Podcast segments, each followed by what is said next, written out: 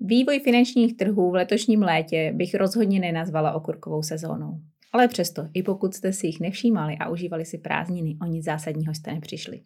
Dobrý den, jmenuji se Michala Janatová, jsem majetková a investiční konzultantka a vše důležité jsem pro vás shrnula v dalším pokračování komentářů k finančním trhům.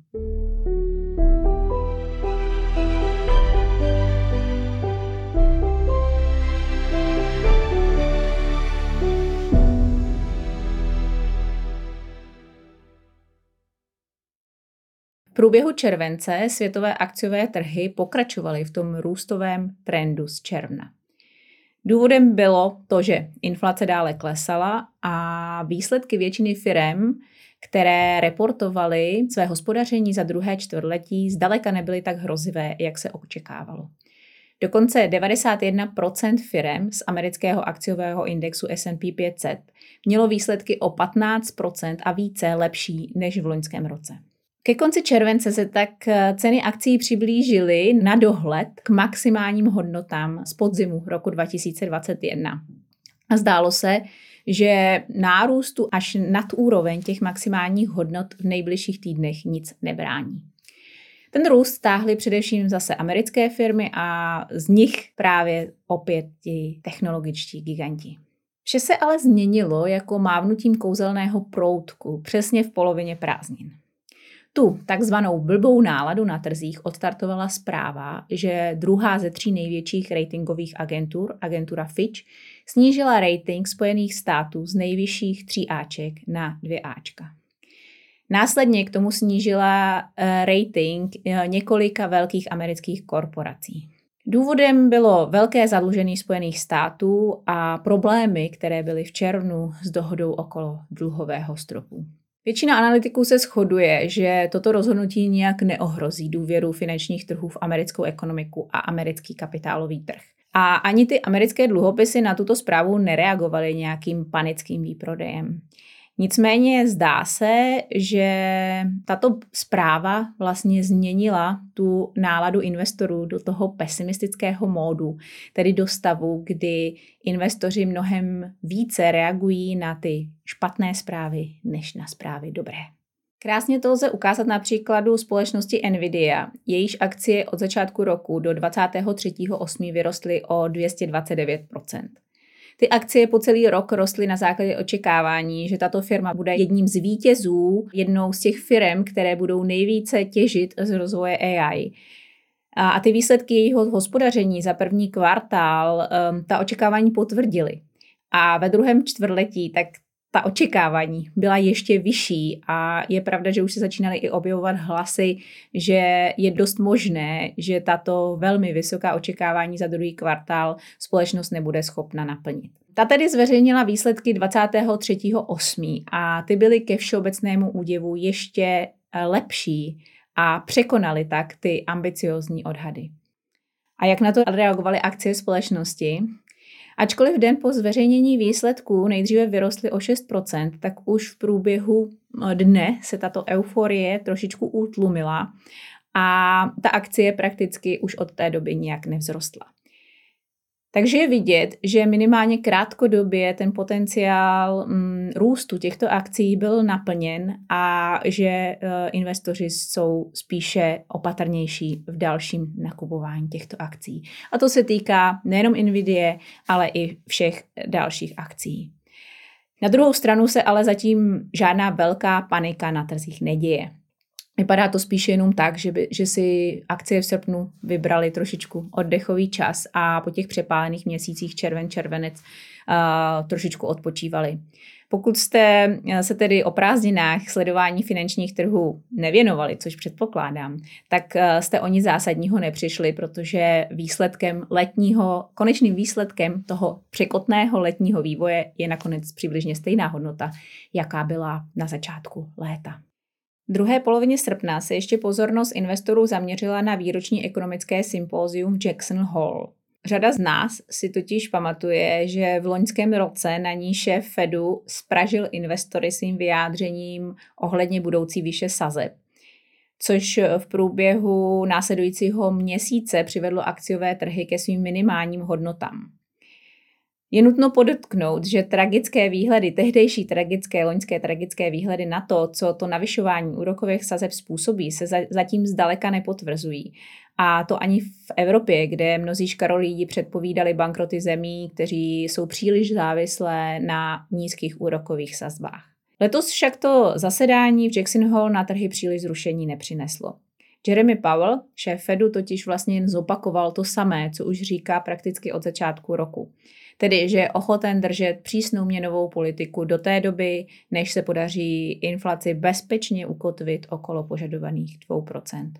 S tím už ale trhy počítají a nijak špatně na ten jeho projev nezareagovali a ta situace se spíše ke konci měsíce uklidnila.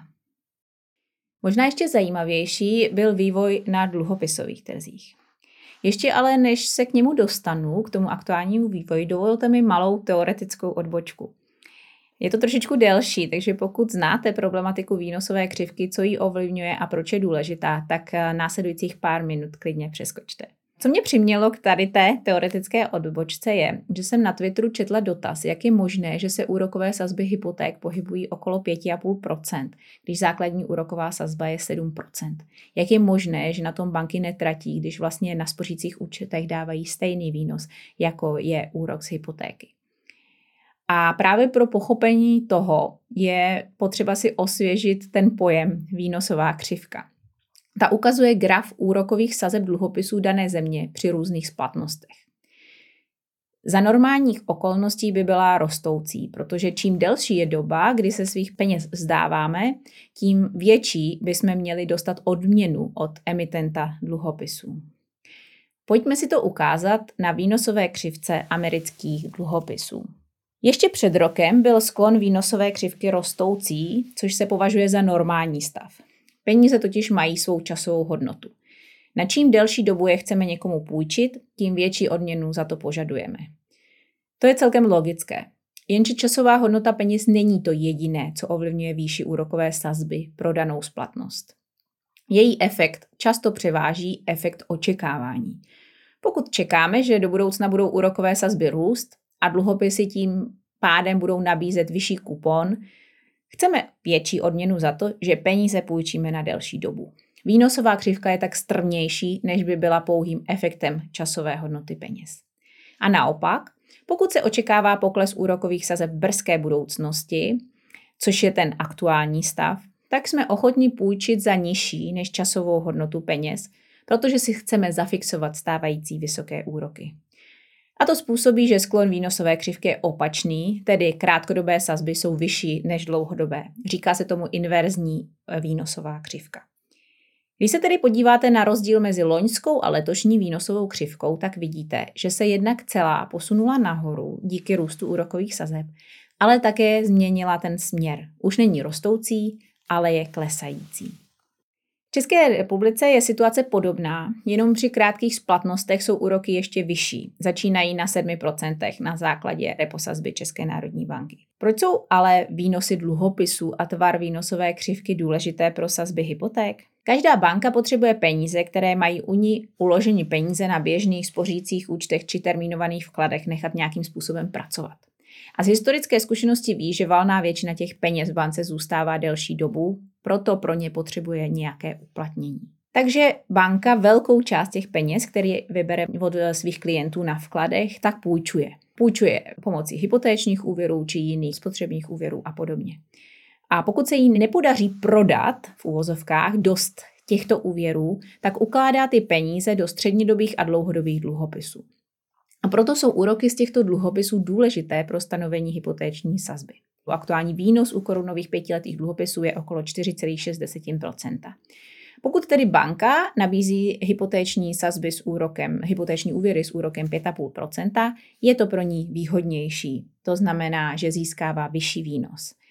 Může dát i vyšší sazbu samozřejmě a vydělat na tom ještě více, jenže pak by hrozilo, že bude malý zájem klientů o ty hypotéky, už si to méně klientů bude moct dovolit a proto bude muset nakoupit víc státních dluhopisů s výnosem pouze 4,6%. Proto musí ladit tu sazbu tak, aby měla uplatnění dostatečné pro té peníze, aby prodala co nejvíc úvěru a zároveň na tom alespoň něco vydělala. Možná vás ještě napadne, proč tedy banka neuloží ty své přebytečné peníze přímo u České národní banky za aktuální reposazbu, která je mnohem vyšší. Jenže to se opět vracíme k té výnosové křivce a jejímu tvaru. Banka totiž také, stejně jako všichni ostatní investoři, očekává pokles úrokových sazeb a proto si chce zafixovat výhodnější sazbu na více let dopředu. Když se totiž ještě jednou kouknete na to, jak vypadala výnosová křivka před rokem, tak vidíte, že aktuální pětiletá sazba je vyšší než jakákoliv sazba před rokem a ještě vyšší než před 2 lety. A celkový návrat k nižším sazbám očekávají v horizontu 1 až 2 let prakticky všichni. Banka tak při tom rozhodování o tom, jaké úrokové sazby nabídne svým investorům, například při fixaci 5 let, tak srovnává tu nabízenou sazbu s výnosem 5letých dluhopisů. Pojďme se tedy vrátit k tomu, co se vlastně dělo na dluhopisových trzích v létě. Jak už jsem říkala dříve, pokles úrokových sazeb a pokles celé té výnosové křivky očekávají téměř všichni. Otázkou je ale, kdy k tomu dojde. Dříve nebo později se totiž začne ta výnosová křivka nejdříve narovnávat a potom se zase zřejmě vrátí ke svému růstovému tvaru. Ale mohou nastat 2 různé scénáře, jak se k tomu dostane, jak k tomu dojde. První scénář je rychlý pokles sazeb vyhlašovaných centrálními bankéři. Klesne tak celá křivka, ale ten takzvaný krátký konec, to znamená ty krátké splatnosti, klesnou mnohem více a mnohem rychleji. Na to okamžitě zareagují banky, sníží se úroky z spořících účtů, výrazně méně budou vynášet fondy peněžního trhu a naopak pozitivní bude tento vývoj pro dluhopisy a dluhopisové fondy se střední a dlouhou dobou do splatnosti. Tohle bylo na začátku roku považováno asi za ten nejpravděpodobnější scénář. Jenže situace se přece jenom začala vyvíjet trošičku jinak. Centrální banky se totiž, jak už jsem taky říkala, do nějakého rychlého snižování sazeb moc nehrnou, a to i přesto, že ta inflace klesá.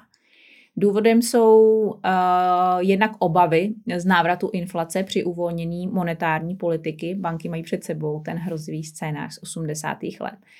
A také je vzhledem k okolnostem stále poměrně uspokojivá ekonomická situace, takže k tomu snižování zas tak nic nenutí. Nenutí je k tomu politici, nenutí je k tomu nějaké sociální nepokoje a podobně. Takže se stává stále více pravděpodobnější scénář, kterému se v angličtině říká higher for longer, tedy to, že budou ty úrokové sazby ponechány na stávajících úrovních po poměrně dlouhou dobu, po delší dobu, než se původně očekávalo, tedy alespoň do konce letošního roku. Očekávání tohoto scénáře se během prázdnin začalo projevovat na dluhopisových trzích.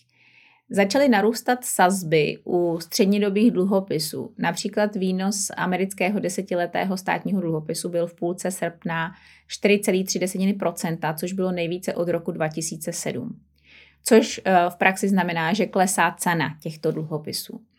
A v tomto scénáři dochází k tomu narovnávání té výnosové křivky na vyšších hodnotách a teprve potom se posune ten kratší konec dolů, až se později začnou snižovat ty úrokové sazby.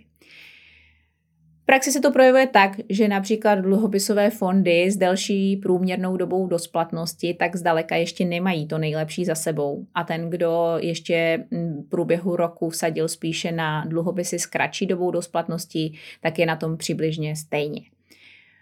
Pokud jste tedy ještě nezainvestovali do dluhopisů s delší splatností, vlak vám určitě ještě neujel. Naopak ten potenciál do budoucna ještě více narostl tím, jak aktuálně rostou tyhle střednědobé a dlouhodobé sazby. Na druhou stranu je ale možné, že si na ty krásné výnosy, kterých se už nemůžou všichni investoři dočkat a očekávají je, tak ale, že se jich ještě třeba nedočkají ani letos v průběhu letošního roku, to znamená, budou si na ně muset počkat ještě trochu déle. A úplně mimo se ještě nevyvíjí ani scénář ještě dalšího nárůstu úrokových sazeb, a to po celé té délce té výnosové křivky. To by se stalo v případě, že inflace zase začne růst nebo nebude klesat dost rychle podle očekávání. A tento scénář z mého pohledu není úplně ten nejpravděpodobnější, ale určitě není nereálný a proto bych na něj také nezapomínala. To je dnes ode mě vše. Já vám přeju krásný poprázdninový start do klasického pracovního procesu. A pokud se vám video líbilo, budu ráda, když mě budete dále sledovat a odebírat tady na YouTube. Pokud byste si radši četli komentáře v té písemné podobě, tak se přihlašte k odběru mého investičního newsletteru a budete dostávat vše důležité vždy na začátku měsíce do vašich e-mailových stránek. Mějte se krásně a já se s vámi budu těšit zase za měsíc u dalších komentářů k finančním trhům.